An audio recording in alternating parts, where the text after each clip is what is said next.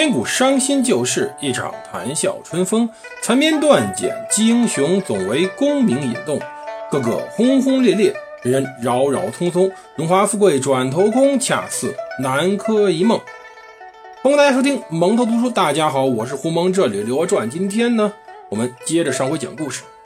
好久没讲了，中间遇到点事儿，一直在忙。今天呢，终于把事情解脱以后，开始接着上次讲。今天讲什么呢？讲一个病人的一天。谁呢？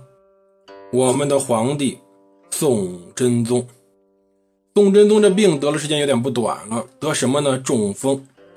中风这病嘛，现在我们也之前提过嘛，叫脑血栓或者脑梗塞，就脑子有一部分突然供血不足，导致脑部分坏死或者无法正常工作了。具体怎么坏死，怎么无法工作呢？就看哪儿被堵住了。显然看来，我们的宋真宗赵恒同志是脑子记忆的部分，或者说现在我们经常说的海马体给坏了，记忆不太清楚，而且是时灵时不灵的，就跟那老式的半导体收音机一样。估计现在听众里面如果有零零后、九零后小朋友，都没听过这东西。半导体收音机，要是像我们这种八零后还见过。那要是呲啦呲啦不响了，你跺他一脚，说不定就好了。线路接得不通，这时候宋真宗赵恒脑子就这种感觉，线路接的相当不通啊，时不时就忘事儿。之前寇准就是被这样害死的。宋真宗还给他说了，让他去处理刘娥这件事情，想把刘娥给废掉。然后宋真宗就忘了，对他忘了，他忘了，结果什么呢？如果他交代过，他记得这个事儿，那么他寇准是按照皇帝的旨意在办，无罪，甚至有大功。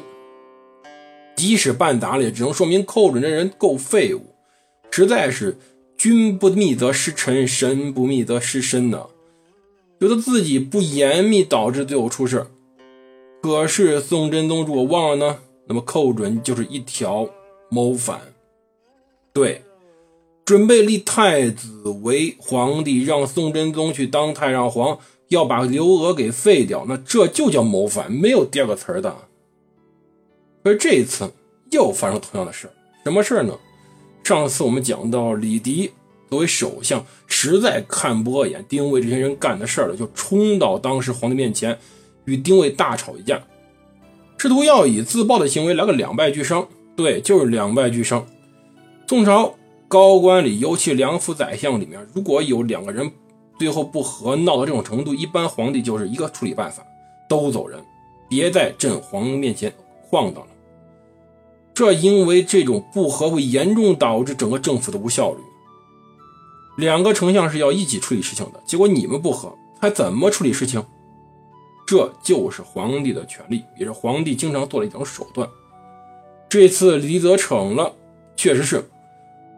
当时皇帝命令把李迪和丁谓都撵出去，可是李迪忘了，对的是丁谓。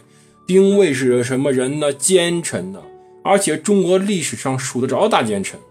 要说些奸臣，我们想起来谁呢？可能最容易想起来曹操。然后呢，哎，想想对嘛？杨家将里的庞太师，庞吉。再想想还有谁呢？还有对严嵩，严嵩也很出名。可实际上呢，严嵩确实奸不假。庞吉呢，完全是受了不白之冤。如果后面有机会，我们讲到。而实际上，那位曹操呢，更是众说纷纭。反正他也许奸，但是还谈不上最奸。而丁谓呢，绝对稳稳的进前五名。中国历史，他干了什么事儿呢？让我们看看他到底能干出什么事儿。要知道，这时候已经把他和李迪撵走了。对，没错，撵走了。这时候诏书以下怎么改呢？没法改，一般人就认命了。哎，外出吧，说不准过两年就回来了。只要李迪这样做的。可是宋朝，宋朝对于这些大臣，尤其重臣是很宽容的。首先呢，一般情况下不急着撵你走，总会给你几天时间收拾家当的，大家留个面子，体体面面出城去。毕竟你要地方上还要当市长这级别大员的。同时呢，同时还有什么？同时。要给这些重臣面见皇帝的机会，雷霆雨露皆为君恩。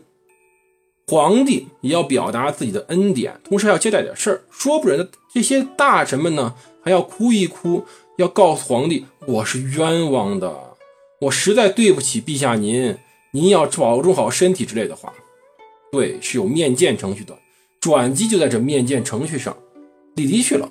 没有改变，进去什么，出来还是什么，反正进去时候是前首相，出来时候是地方之中，没改变。而丁谓，丁谓可是没有啊。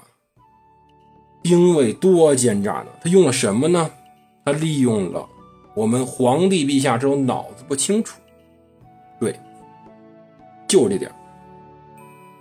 要知道，丁谓这时候去面见赵恒以后，当时赵恒。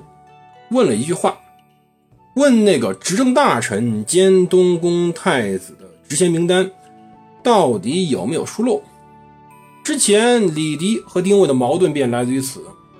这句话按理说，这赵恒怎么也不该问丁谓啊。丁谓这时候已经是前宰相了，跟他没什么关系。可是这句话提醒了一个问题：他丁谓起草的执政大臣兼东宫太子的职衔名单仍然有效。毕竟这时皇帝还病着，太子要监国都是现实状况。在讨论这份名单时，丁伟非常自然而然地把这个话题引到了那天争吵上。丁伟非常委屈，他让皇帝好好的想了想，回忆了一下那天到底怎么吵架的。对，真是可笑，让一个中风病人回忆事情。我们这位皇帝可能昨天吃什么都不记得了。甚至几分钟之前给别人聊什么，他也不记得了。总而言之，这皇帝脑子不好使啊！他回忆能回忆起来什么？他只能回忆起来那天李迪冲进来大吵大闹，唾沫星子四溅，甚至要喷火的感觉。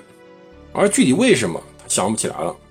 这件事到丁谓嘴里成了什么？成了丁谓那天是被李迪吵着轰出政事堂的。到承君殿来避难的，想请求皇帝保护，而李迪不顾军前失礼，大加斥责，更不管陛下冲在病中，残忍暴力，绝对不是一个当宰相的料。而我丁谓是可怜的，是受害者呀！哎，您都看到了，臣始终没回嘴呀。赵恒没法评价什么，确实没法评价什么。当时他能想起来，就李迪跟个火龙一样到处喷火，搞得整个长春殿气氛紧张。哎，丁爱卿啊，难为你跟他搭班啊！赵恒感叹道：“来赐座，赐座没错误。丁卫是宰制大臣，赐个座没什么问题。可是这时候就是量变到质变的过程。当小内侍搬来座位时，丁卫和缓而坚定地说了一句。”陛下有旨，复臣平章事。换句话说，他撒了个谎，他当着赵恒面撒了个谎。皇帝让我重新当宰相了，他意思就是说什么？你看看，你搬来的圆墩儿，你要给我搬宰相坐的木屋子，专门的一种凳子。当面撒谎，皇帝没追究，内侍也没敢揭穿。皇帝不追究，是因为皇帝说句实话，这时候还糊里糊涂、时清醒时糊涂的状态，没法追究。怎么追究？当然，当追究时候，他丁谓可以说一句：“陛下，您说过，您忘了吗？”皇帝可能出于保护自己的尊严的东西，只能忍了这个事儿。而太监更不敢说什么话。周怀正的尸体估计还没收呢，都喂了野狗了。这些太监们。敢惹丁谓吗？更重要的是，这时候皇帝后面坐了一个人，他就是我们的主人公刘娥。